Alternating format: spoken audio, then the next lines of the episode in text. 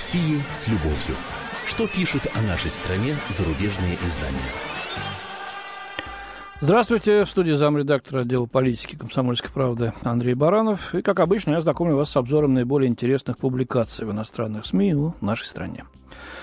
События на Украине и реакция Москвы на них остаются главными темами материалов зарубежной прессе, касающихся России. На удивление скуп, кстати, освещалась встреча Путина с депутатами Госдумы в Ялте. В четверг, видимо, наши коллеги ждали от президента чего-то вроде объявления войны Украине, а то и всему Западу. Но речь там пошла совсем о другом, поэтому пришлось многим журналистам пережевывать эпатажное выступление Владимира Жириновского, который, напомню, там требовал восстановить империю, вернуть гимн Божий царя храни, брать штурмом Киев и обрушить на Запад бронированные армады.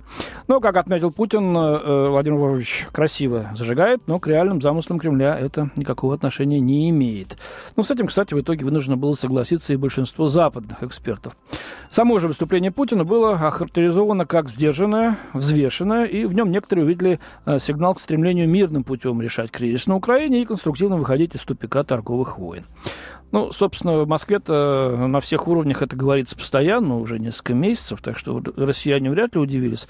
Ну, а на Западе трактуют как хороший сигнал, что ж, мы не против, можете впрямь прозревать начали. А может, и сознали, что дальше пинать Россию и дурочку валять нет смысла, не гнется Москва. Э, санкции э, против Москвы только усиливают э, путинскую систему. Вот, например, Павел Шинский, генеральный директор Франко-Российской торгово-промышленной палаты, в газете, газете МОН так и считает. Он заявляет, что, конечно, путинская Россия существует, но санкции ее, как это ни парадоксально, лишь укрепляют. И хотя как француз и как западник он уверен, что эта путинская Россия культивирует доставшееся ей наследство от прошлого комплекса осажденной крепости, все же и эта Россия чувствует угрозу своей территориальной цел, целостности и духовной идентичности со стороны враждебных сил. Все же эти экономические санкции лишь упрочили эту ретроградную Россию, сожалеет автор. Достигнутый результат оказался в высшей степени контрпродуктивным, констатирует он. Не станем комментировать позицию США, которые потрудились не включать в свои санкционные списки олигархов, предпочитающих вести дела с ними. Или это простое совпадение, иронизирует директор палаты. Однако для Евросоюза в целом и для Франции в частности вводить санкции против российских бизнесменов, предприятий и инвестиций значит подталкивать Россию не только к китайскому соседу и партнеру, но и к ее старым демонам архаичности, ксенофобии и в первую очередь к изоляционизму, предостерегает автор. Мирное разрешение украинского кризиса будет достигнуто не в карательном крестовом походе, устроенном по ту сторону Атлантики, а на европейском дипломатической сцене в рамках спокойного и только тогда конструктивного процесса с участием России и европейского сообщества, подчеркивает Шинский. Ну, э, собственно, мы-то к изоляционизму не стремимся, как заявил тоже Ялти Путин. А вот кто Европе палки в колеса вставляет, автор, похоже, сам разобрался. Ну, вот пусть и поговорят европейцы прямо-то с Вашингтоном на чистоту. Достойно поговорят. Или уже достоинства не осталось совсем? Все в кулачке у Америки. Интересную, хотя и наивную, на мой взгляд, такую попытку осмыслить влияние российских западных торговых войн на общемировое развитие предприняла обозреватель э, Washington Энн Эпплбаум. Глобализация была заманчивой сказкой, пишет она. Предполагалось, что методы международного капитализма устроят так, чтобы народы поменьше ссорились. Э, дальше вот шедевральная совершенно у него, так сказать, идея. Звучала теория, что две страны, где есть рестораны Макдональдс, никогда не станут между собой воевать, так как Макдональдс – признак глубокой интеграции в глобальную экономику. Ну, американцам так э, понятнее, очевидно. Все там в Макдональдсах, в Фордах, в Кока-Колы и, не знаю, в отношении к Прилин Монро, что ли. Ну да бог с ним, важнее выводы. Они печальные. Эту теорию взорвала в буквальном смысле бомбежка Белграда американцами, напоминает автор. Теперь же, когда Россия, где более 400 Макдональдсов, ужесточает нападение на Украину, где более 70 Макдональдсов, эту теорию можно официально отменить, считает Applebaum. Ну, оставим на совести журналистский термин «нападение на Украину». Однако шкала Макдональдсов действительно треснула, не работает. А, более того, на прошлой неделе, когда Россия запретила импорт сельскохозяйственной продукции из ряда стран, глобализация вдруг начала разваливаться невообразимыми темпами, считает автор. Отвергнуть мантру глобализации ради иных ценностей и нового типа политики не только возможно, это происходит прямо сейчас. А если это может произойти в России, то может произойти и где угодно, заключает автор. Вот так. Еще одна интересная публикация, раскрывающая Западу глаза на российское общество. Ее написал, кстати, наш соотечественник, нижегородский историк и журналист Андрей Станко в немецкой газете «Тагестайтунг». Называется она «Я народ». Для русских, говорит автор, общество – это форма и образ мыслей. На протяжении почти полутора тысяч лет русские крестьяне совместно обрабатывали поля. У отдельных хозяйств практически не было шансов выжить, да и быть богатым в России не считалось почетным, поскольку православная церковь ставила знак равенства между богатством и грехом приходом советской власти основополагающий принцип коллективного труда не был разрушен. Новая власть, наоборот, поощряла его, поставив перед простыми людьми святую цель построения общества равенства и самоотверженного труда.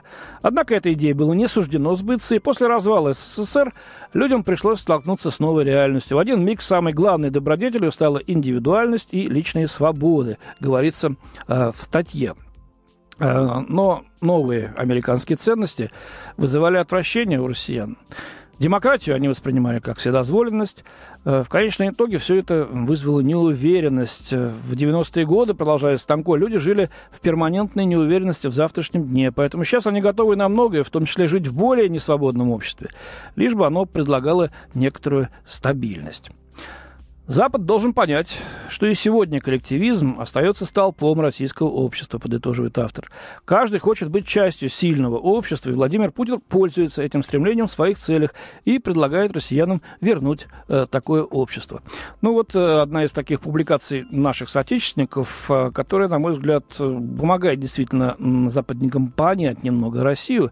Э, как правило, они публикуют мнение тех, кто, так сказать, ненавидит нынешний режим или просто э, находится в оппозиции к нему и подыгрывает западным э, оценкам, критериям. Здесь мы видим совсем другой подход. Российская гуманитарная колонна, движущаяся сейчас на Украину, вызвала, конечно, огромный интерес у наших коллег за рубежом.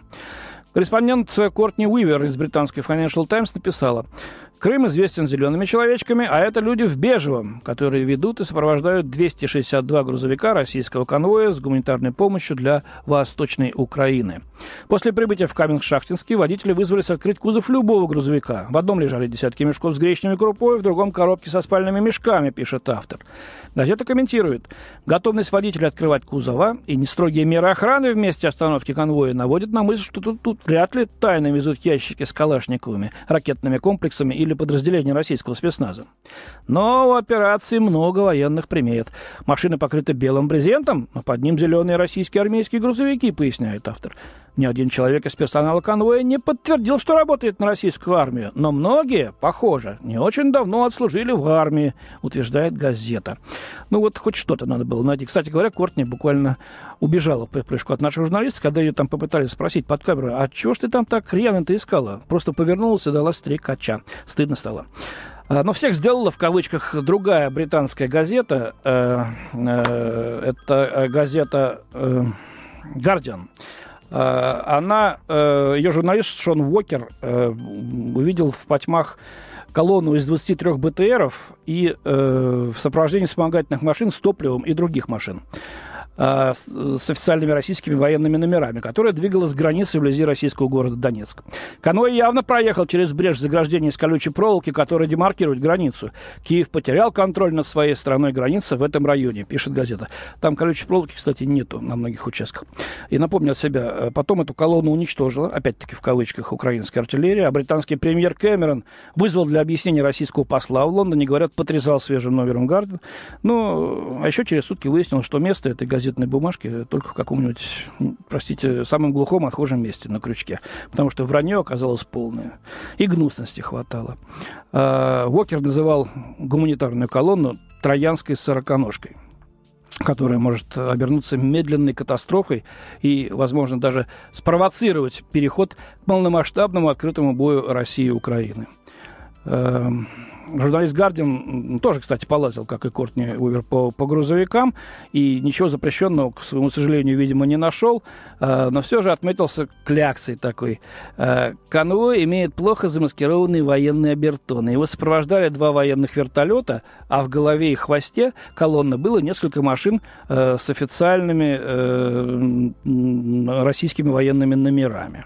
Ну а как еще в прифронтовой полосе-то? Тут на нашу территорию и снаряды э, с Украины залетают, и дома разрушают, и есть уже жертвы. Кстати, и э, машины э, ГИБДД сопровождали эту колонну. Как вообще должно быть, если бы такая огромная, э, такой огромный конвой где-нибудь шел э, по Западной Европе, скажем, в Югославию, что его не сопровождали бы?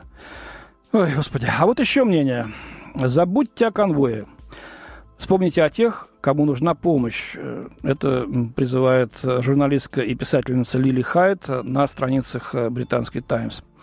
Опасения по поводу российского конвоя с гуманитарной помощью довели кризис на Украине до нового, до нового уровня цинизма и идиотизма, э, пишет автор. Гуманитарная катастрофа э, на Украине наконец попала на первые страницы газет но только из-за конвоя, который, возможно, везет оружие, а может быть и нет, из-за которого может начаться открытая война, а может и не начаться, пишет автор статьи. Во кажется, да? Ну, одно сказать можно. Нашу помощь в Донецке и Луганске ждут как манну небесную, о чем уже официально заявили представители народных республик. И главное сейчас, чтобы эта помощь дошла. У меня на сегодня все. До свидания. В студии был замредактор отдела политики комсомольской правды Андрей Баранов. О России с любовью. Что пишут о нашей стране зарубежные издания?